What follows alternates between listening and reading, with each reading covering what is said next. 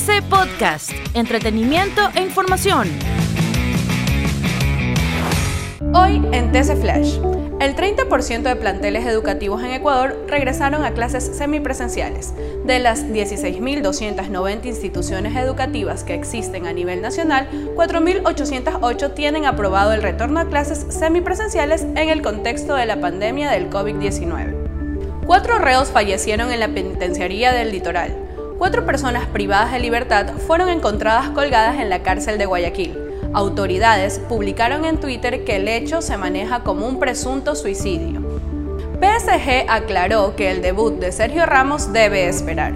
El equipo francés confirmó que Sergio Ramos no podrá jugar aún tras no aparecer en la convocatoria para el partido ante Angers. Durante la semana, el español no realizó los trabajos junto al plantel. Para más información visita tctelevisión.com o nuestras redes arroba tctelevisión. Soy Andrea Arcentales y esto fue TC Flash. TC Podcast, entretenimiento e información, un producto original de TC Televisión.